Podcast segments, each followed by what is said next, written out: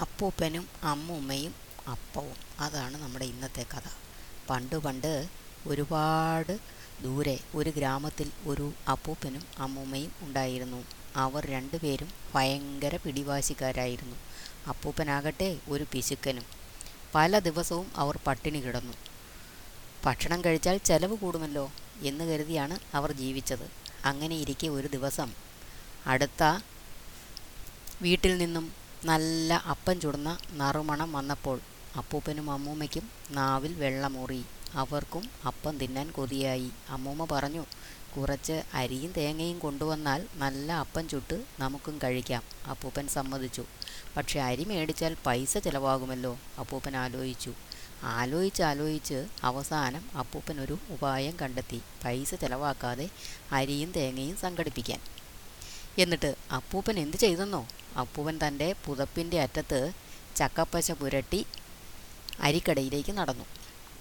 കടയിൽ അരി വച്ചിരിക്കുന്ന ചാക്കിന് മുകളിൽ പശയുള്ള പുതപ്പ് ഒന്നും അറിയാത്തതുപോലെ ഇട്ടതിന് ശേഷം തിരിച്ചെടുത്തു. അപ്പോൾ കുറച്ച് അരിമണികൾ പശയിൽ പറ്റിപ്പിടിച്ചു. ആരും കാണാതെ അപ്പൂപ്പൻ അവ പെറുക്കിയെടുത്തു. ഇത് പലവട്ടം ആവർത്തിച്ചപ്പോൾ കിട്ടിയ കുറച്ച് അരിയുമായി അപ്പൂപ്പൻ വീട്ടിലേക്ക് തിരിച്ചു. പോകുന്ന വഴിയിൽ ഒരു കാക്ക തേങ്ങയുമായി പറന്നു വരുന്നത് കണ്ട അപ്പൂപ്പൻ ഒരു കല്ലെടുത്ത് കാക്കയെ എറിഞ്ഞു. പേടിച്ചു പോയ കാക്ക തേങ്ങ ഉപേക്ഷിച്ച് പറന്നുപോയി.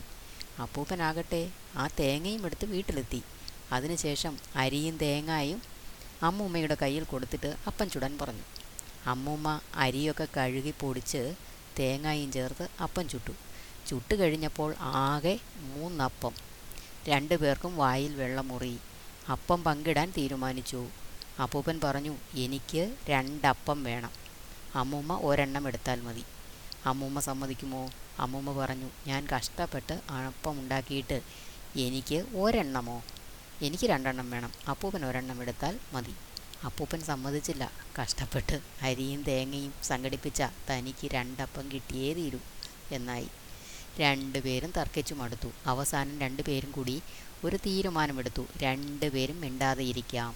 ആരാദ്യം മിണ്ടുന്നോ അയാൾ തോൽക്കും. അയാൾക്ക് ഒരപ്പം വിജയിക്കുന്നയാൾക്ക് രണ്ടപ്പവും. അങ്ങനെ അവർ മത്സരം ആരംഭിച്ചു. രണ്ടുപേരും മിണ്ടാതെ ഇരിക്കാൻ തുടങ്ങി. ഇരുന്നിരുന്ന് മടുത്ത അവർ കിടന്നു. കടുത്ത മത്സരമാണല്ലോ. ഇത്തിരി വൈകിയാലും രണ്ടപ്പം കിട്ടുമല്ലോ എന്ന് ഇരുവരും കരുതി. അപ്പോഴാണ് ഒരു കാക്ക അതുവഴി പറന്നു വന്നത്. കാക്ക നോക്കുമ്പോൾ മൂന്ന് അപ്പം ഉണ്ടാക്കി വെച്ചിട്ട് അപ്പൂപ്പനും അമ്മൂമ്മയും മാറിക്കിടക്കുന്നു. കാക്ക കൂടുതലൊന്നും ആലോചിച്ചില്ല. ഒരപ്പവും കൊത്തിയെടുത്ത് പറന്നുപോയി. അപ്പൂപ്പനും അമ്മൂമ്മയും അതൊന്നും ശ്രദ്ധിക്കാതെ കിടന്നു. മിണ്ടിയാൽ ഒരപ്പമല്ലേ കിട്ടൂ? കുറച്ച് കഴിഞ്ഞപ്പോൾ ഒരു പൂച്ച അതുവഴി വന്നു. ഒരപ്പം പൂച്ചയും എടുത്തുകൊണ്ടുപോയി. അപ്പൂപ്പനും അമ്മൂമ്മയും അറിഞ്ഞതുമില്ല. ഒന്നും മിണ്ടിയുമില്ല.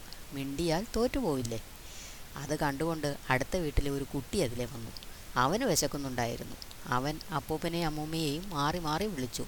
രണ്ടുപേരും മിണ്ടുന്നില്ല. അവൻ മിച്ചമുണ്ടായിരുന്ന അപ്പവും എടുത്ത് തന്റെ വീട്ടിലേക്ക് പോയി. പോകുന്ന വഴി കണ്ട മുതിർന്ന ഒരാളോട് അവൻ പറഞ്ഞു അപ്പൂപ്പനും അമ്മൂമ്മയും മരിച്ചുപോയി എന്ന്. അയാൾ വേഗം അവിടെ എത്തി. അപ്പൂപ്പനെയും അമ്മൂമ്മയെയും വിളിച്ചു നോക്കി. അനക്കമില്ല. അയാൾ ആദ്യം തന്നെ അപ്പൂന്റെ അപ്പൂന്റെ വായും മൂക്കും മൂടിക്കെട്ടി. അങ്ങനെ അപ്പൂപ്പന്റെ വായും മൂക്കും മൂടിക്കെട്ടിയപ്പോൾ ശ്വാസം മുട്ടിയ അപ്പൂപ്പൻ ശബ്ദം ഉണ്ടാക്കി. അപ്പോൾ അമ്മൂമ്മ ചാടി എണീറ്റ് ഞാൻ ജയിച്ച് എനിക്ക് രണ്ടപ്പം കിട്ടിയേ എന്ന് പറഞ്ഞു. അടുക്കളയിലേക്ക് ഓടി. കൊതിയോടെ നോക്കിയപ്പോൾ ഒരപ്പം പോലുമില്ല. രണ്ടുപേരും ഇളിഭ്യരായി.